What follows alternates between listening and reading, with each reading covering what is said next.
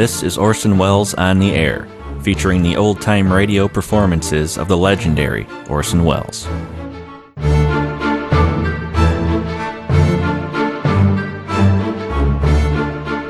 Welcome back to Orson Welles on the Air. More from the lives of Harry Lime on today's show. We'll hear the 9th episode from that series, aired September 28, 1951. It's titled Work of Art.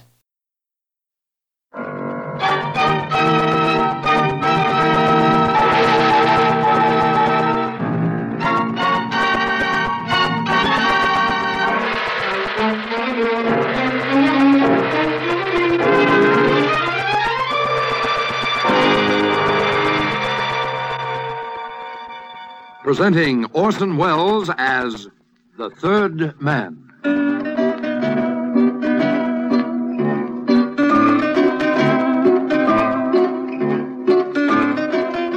The Lives of Harry Lime. The fabulous stories of the immortal character, originally created in the motion picture The Third Man, with zither music by Anton Karas.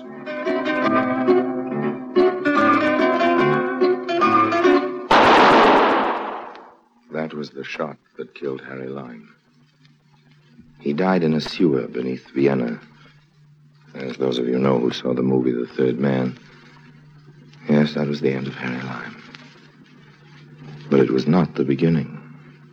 No. He had many lives. And I can tell you about all of them. How? Because my name is Harry Lime.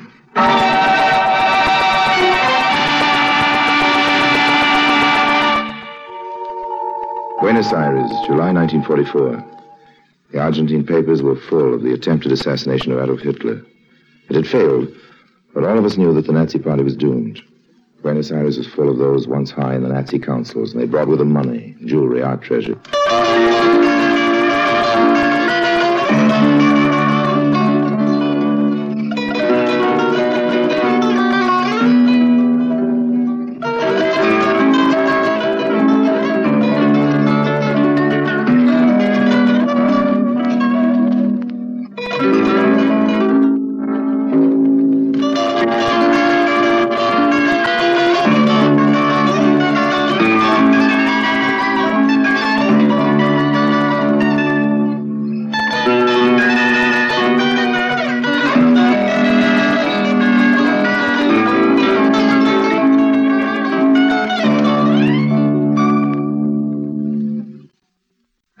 Orson Welles is Harry Lime, the third man, in Work of Art.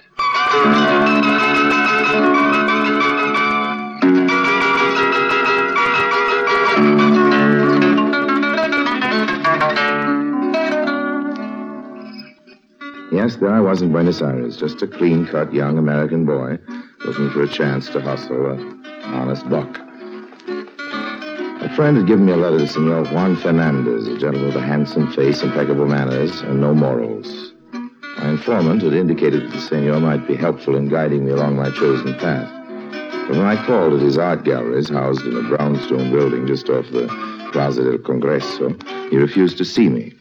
There were always other sources of income to be found without Signor Fernandez's help, and the bar at the Casa del Oro seemed an ideal place for a young man to start a career.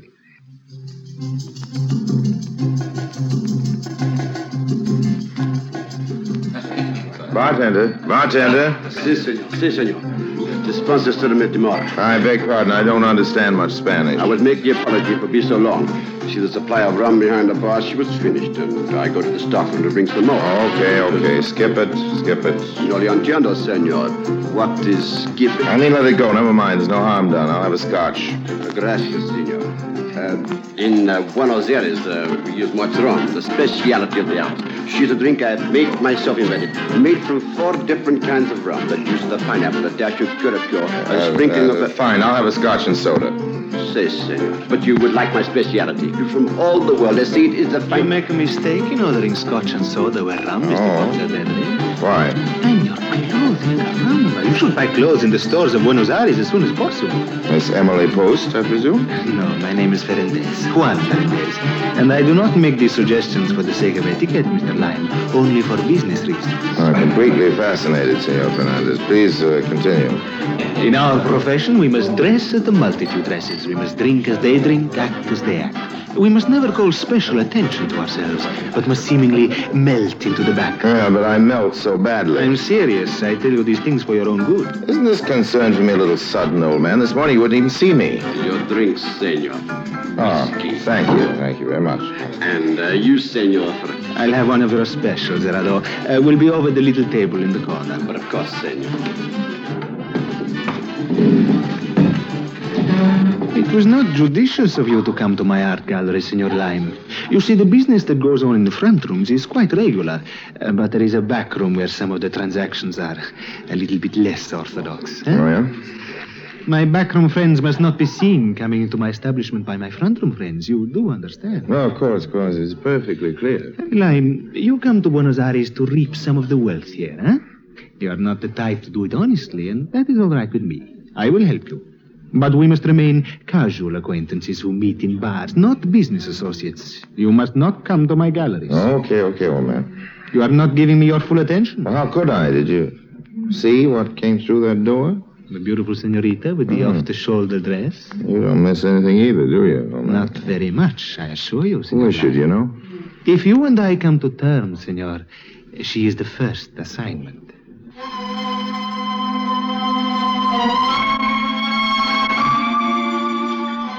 Signor Ferentis was about as communicative as a penguin. With a display of the ultimate in old-world manners, he refused to say another word about the slender, dark-eyed beauty who'd suddenly set my pulse pounding. Instead, he turned the conversation to other types of beauty, those found in paintings and sculpture. He began to test my knowledge of the arts and perhaps my conversational abilities. Apparently, my proficiency at the latter made up for any deficiencies in the former. Well, we soon came to terms. It wasn't until a second meeting, however, that the exact particulars of my new trade were explained by the master. We'd met accidentally at a roadside refreshment stand near the suburb of Belgrano. It is my desire that you make friends among our new residents. You can gain invitations to their homes and go through their private galleries, huh? There are many such private galleries. Well, that sounds interesting. Might even get a job later as a tourist guide. Your job will be to guide some friends of mine to the finest, the most expensive works of art in town. You must equip them with full descriptions of the galleries, the houses containing them, the personnel, the entrances, the exits. Okay. Our souls have met. And now to that first assignment you spoke about, the senorita. Yes. Little is known of Senorita Melissa Corday. She came here a few months ago. She rented an expensive villa, and she's invited only a few close friends to see her art treasures. But according to reports, she's the owner of the most valuable painting in all of Buenos Aires, an original Rubens, worth a fortune. All that and original Rubens, too.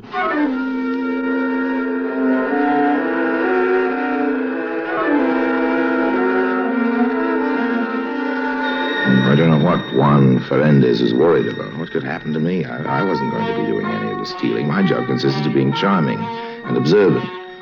During the next few weeks, I managed to exercise my charm on half a dozen of the local gentry. I was invited to their homes, and I made polite compliments to my hosts, extravagant ones to my hostesses. You know, it's amazing how much information you can get if you say the right things about a woman's choice of dresses or a man's choice of wines. And Signor Ferentis paid me handsomely for the information, but both of us were still primarily concerned with Senorita Melissa Corday. And she proved as elusive as the olive at the bottom of a martini.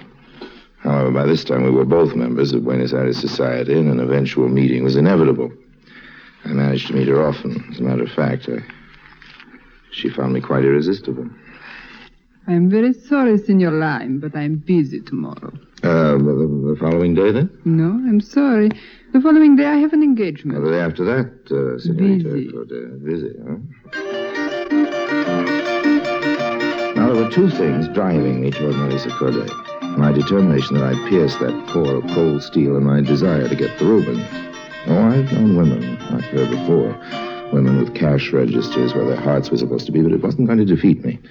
I'd have a bank balance to blind the next mercenary woman I'd met, and Melissa Corday was going to be the donor. On Saturday evening, Senorita Corday was giving a large dinner party for a visiting American diplomat. After a short study of the guest list, I chose as my target an undersecretary of the English consulate, Mr. Albert Ramsey. I studied him carefully. I learned of some of his former posts and all of his weaknesses, including that of absent-mindedness. On Saturday evening, I followed him out of his hotel. Oh, I'm sorry, Sam. I wasn't looking... Bertie. Albert Ramsey in the flesh. Oh, yes, in the flesh, as you say. How have you been, old boy? I heard you were connected with the concert over here, but I haven't had a chance to look you up. It is good seeing you. Well, yes, it's nice seeing you. Imagine bumping into good old Bert Ramsey right in the middle of Buenos Aires. It's been a long time, hasn't it? Well, I hope you'll forgive me. Frightful memory, but I don't seem to remember quite where he brought us last time. Oh, you're joking, of course. You remember. It's at the Shoreham Hotel in Washington. Oh, yes, of course. How frightfully stupid of me. Washington, eh? Yes, Washington. Must have been about 40. 1940 it was, but exactly. And you say you have a bad memory. Oh. This is really a break bumping into you on my first free evening since I got here. You've got to have dinner with me, old man. Well, fact of the matter is, I have a dinner engagement. Charming girl. Having a bit of a party tonight. Promised I'd go. Well, I'm certainly not going to say goodbye after having been lucky enough to run into you. I hate these dinner parties myself, but then... Maybe you couldn't take me along even if you wanted to. Oh, I dare say it'd be all right. Well, as long as you say it'd be all right, you're sure I wouldn't be intruding? Oh, no, of course not. No pretty girl like that'll be delighted to have me bring a handsome young chap around. Probably only invited an old duffer like me because she needed an extra man. Well, if you're positive, it's all right. Oh, I do have a confession to make, though. That rotten memory of mine, I remember our meetings in Washington, plain as though they occurred yesterday, but your name slipped right out of my mind. Can you imagine that? Well, don't apologize, It's Lime. Harry Lime.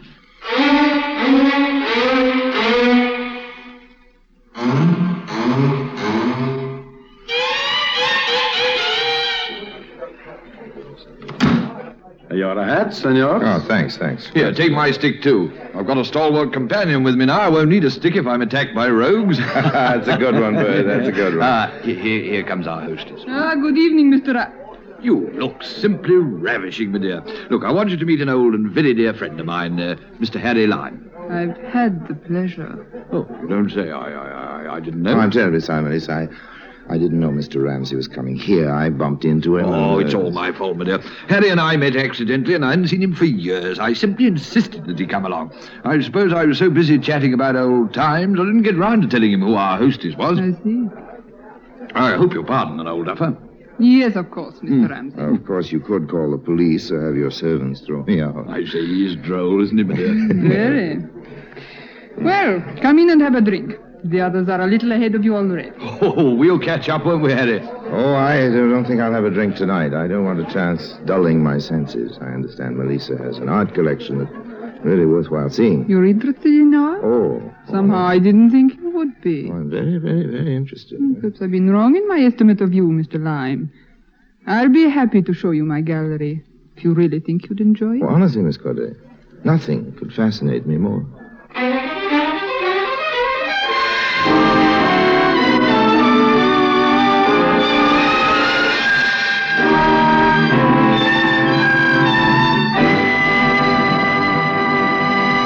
Orson Welles returns in just a moment as The Third Man.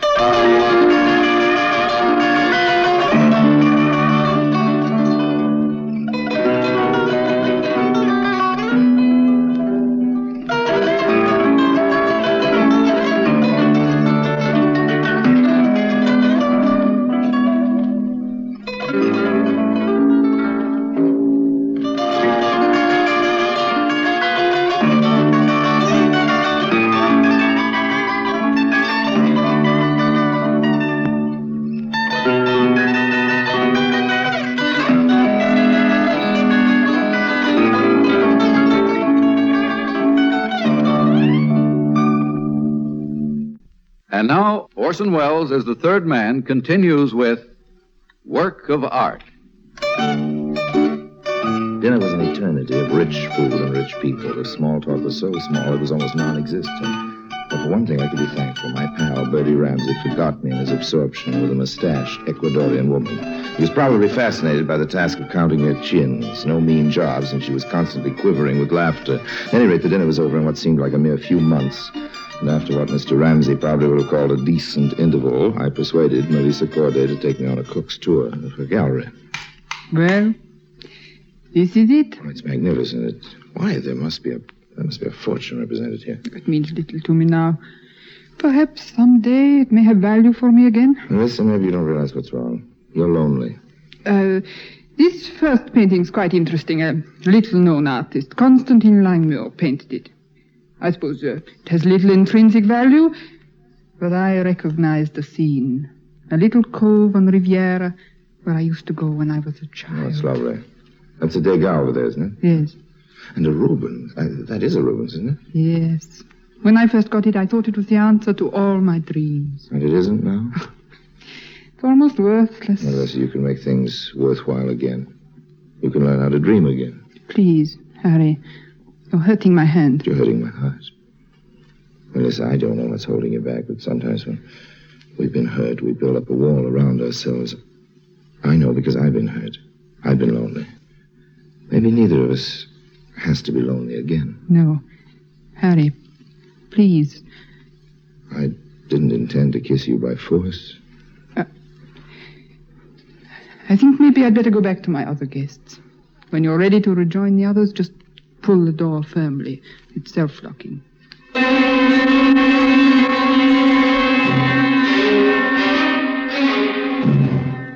gallery is in a separate wing of the house, connected to a small sitting room with only the self-locking door between. The sitting room had a large French door that led to a small balcony, and the street was only 7 or 8 feet below. On the other side of the sitting room is a boudoir, Melissa's. The servants' quarters must be miles away. It was a setup. And Harry Lime wasn't going to give this setup away for any 25% of the Rubens value. Let Fernández take his 25%. It's going to be 75% for me. I wedged a match in the lock, and then I rejoined the gay party of the doddering diplomats. Oh, well, there you are, my boy. Did you manage to come out with the Picasso under your coat? It wouldn't quite fit, my dear. If we'd all give our eye teeth of some of Melissa's paintings. She has some real beauties, doesn't she? Well, let's say she possesses real beauty. Oh, well put, old boy, well put. Have a drink, Harry. Oh, no, I really have to be going... Melissa, if you'll excuse me. The night's young yet, Harry, the night's young. I expect a busy day tomorrow. I'm awfully sorry. Well, if you must go. Please don't bother seeing me at the door, Melissa. I don't want to take you away from your other guests. Well, goodbye, then. Adieu. Oh, good night. Bye now. Buenas noches. You are leaving, Signor Lime? Yes, I have to be going. No, I will get you. What are you going? I just had a little accident. The button off my coat. You wouldn't happen to have a needle and a thread, do you know? A needle? Thread? Aguja hilo. Ah, aguja hilo. Si, Signor Lime. Pedro has, right here in the cloakroom. And a pair of scissors, and a sharp knife or a razor blade, something of that kind. You have one? Si, understand. Good. Razor blade. Have here. See? Needle. Thread or razor blade. You want better or so? No, thanks very much. I can manage. I hate to keep troubling you, but suddenly I seem to be very thirsty. Do you think I might have a glass of water? Si, senor. Oh, thank you. If you could get it while I sew this on. Of course, senor. I shall be right back. No. Take your time. Take all the time in the world.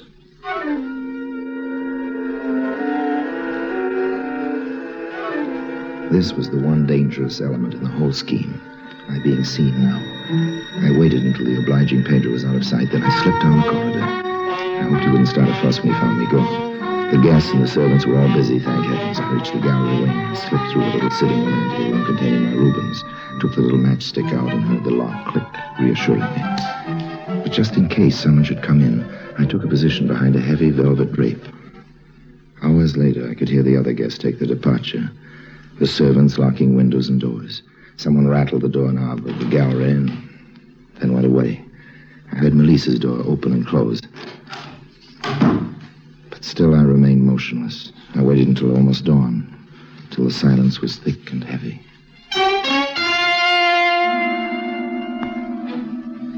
Stealthily I approached the priceless painting. I took the razor and slipped the canvas neatly from the frame. I rolled it up and slipped it into the lining of my coat. A few hurried stitches took care of the rip I'd made for it. I held my breath as I tiptoed to the door and opened it gently. I crossed to the French door that led to the balcony. Below was the street and safety. The latch worked easily. I started to turn the handle.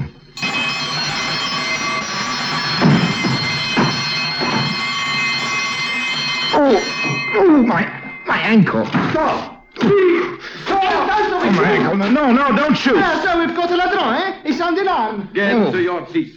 Stand up. My ankle's killing me, Pedro. Pedro? You called me by name. Oh. Carlos, flash your light in his face, huh? No. Pedro, Carlos, what in the world is going on? We have caught for you a burglar, senorita. A burglar. He is Signor Lime.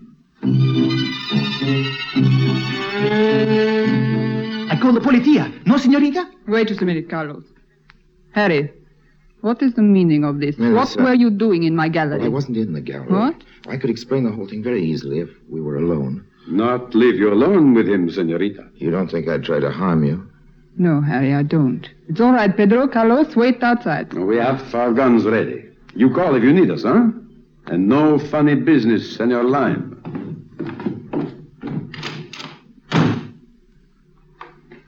Well, Harry? I did a silly thing. I guess you wouldn't talk to me earlier, and I had so much to tell you. Things I couldn't say before your other guests. Harry. So I came back to steal something. I came back to steal a few hours alone with you. Oh, Harry. So I tried to sneak out, and, well, you know the rest. Oh, you're going to make Carlos and Pedro very unhappy. They thought they'd called a ladron. Oh. Oh, poor Harry. Your ankle hurts you very much. Well, when you look at me like that, I can't feel any pain. Oh, you'd better go back to your hotel and rest. Yes, I guess I'd better. Could I phone for a cab? Oh, I'll send you home in my car. Pedro can take you. You're very kind, Melissa. Monday morning came. What at the newspapers? Probably carrying my description. But no, there was no mention of the robbery. For some reason, Melissa Corday had not reported the theft. Maybe the old lime charm had been more effective than I thought. Still, I wasn't taking any chances. I made my way most carefully to the galleries of Signor Ferentis. And this time I insisted on seeing him.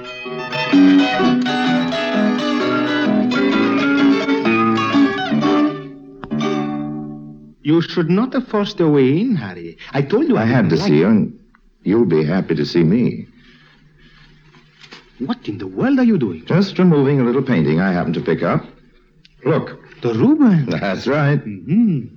Need the money for it right away, Juan. I have to get out of the country now. Obviously. I get 75% this time. Of course, I know you haven't got that much cash hanging around, but I thought you could give me as much as you have now. I have enough to pay you what this is worth. Oh, what? This is not an original Rubens, Harry. But you were the one who told me. I had never seen it when we discussed the matter. It's a good copy, a very good copy, worth $100, perhaps. No. So that's what she meant. It's almost worthless. I was worried about her morale. What's her game, Juan? Oh, I suppose a very old one, insuring a fake, permitting someone to steal it and giving him ample time to make a getaway, and then suddenly discovering the loss and reporting it to the insurance company. So now the insurance detectives will be after me, and for $100 copy. Oh, those insurance investigators are always the most relentless. And she's in the clear. If I'm caught, she didn't dream it was a copy. If I make a getaway, she's rich. Pedro. It was all window dressing, those servants, the house, everything. You'd better leave, Harry. Pedro, he'd make a lovely witness. He even gave me the razor blade I used. I have a friend. He owns a small freighter and he sails in a few hours. I'll call him. The Natalie Third. It's moored in the Puerto Nuevo. I'll find it. I'm awfully sorry, old man. I'm a little short of cash. Here, $100 for the Rubens copy. Oh, I don't know what I can do with it. The skipper of the freighter is a friend of mine. He will not charge you more than $100. Okay, well, goodbye, old man. I suppose I just encountered one of the hazards of the profession. Thanks for the $100. You're welcome. He's gone? Yes, Senorita Corday, you can come out now. I don't know how I can ever thank you. You were my only chance. I had to come to you, Signor Fernández. It was a great pleasure to save your masterpiece for you. That wasn't all you saved. No? If I'd called the police last night, there would have been no way of explaining the presence of an attractive man in my home at that hour. Mm-hmm. One who'd been present all evening. It would have been compromising. I never could have obtained my divorce. My only reason for being in Buenos Aires would have been shattered. My months of being rude to every man who looked at me... Unless my husband's agents could misinterpret my friendships. You know, I'm beginning to think I was never cut out for this business. We Spaniards are too sentimental, eh? Like Harry Lime, I might have made a fortune out of this painting. Imagine getting it back for $100. But with no profit to me. All I accomplished was the saving of a woman's reputation. A perishable commodity at best.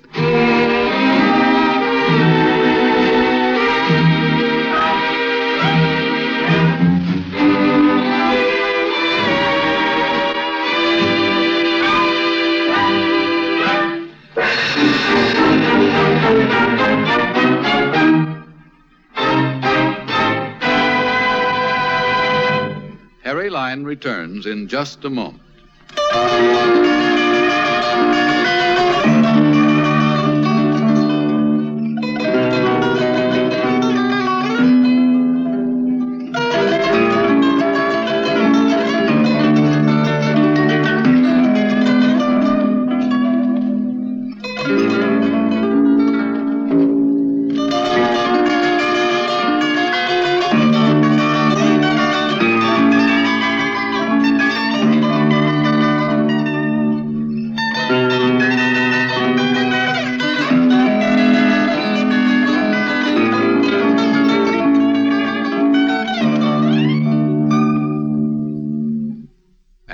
Harry Lime.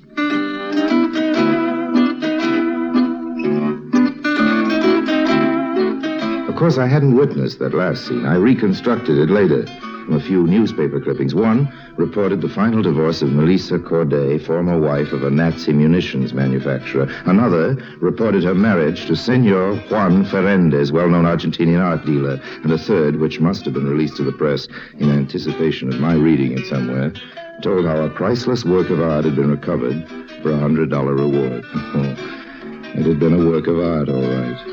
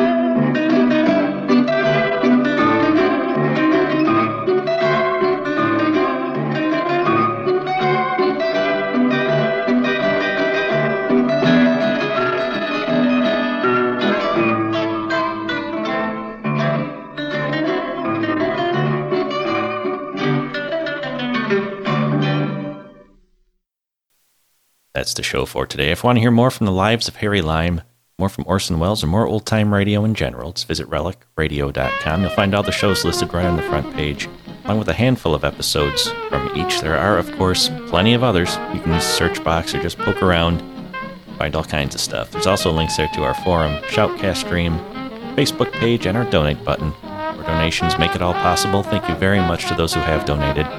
Thank you very much for joining me today. Talk to you again soon with another episode of Orson Welles on the Air. Orson Welles on the Air is produced by and for relicradio.com. Rebroadcast of this show without permission is strictly prohibited.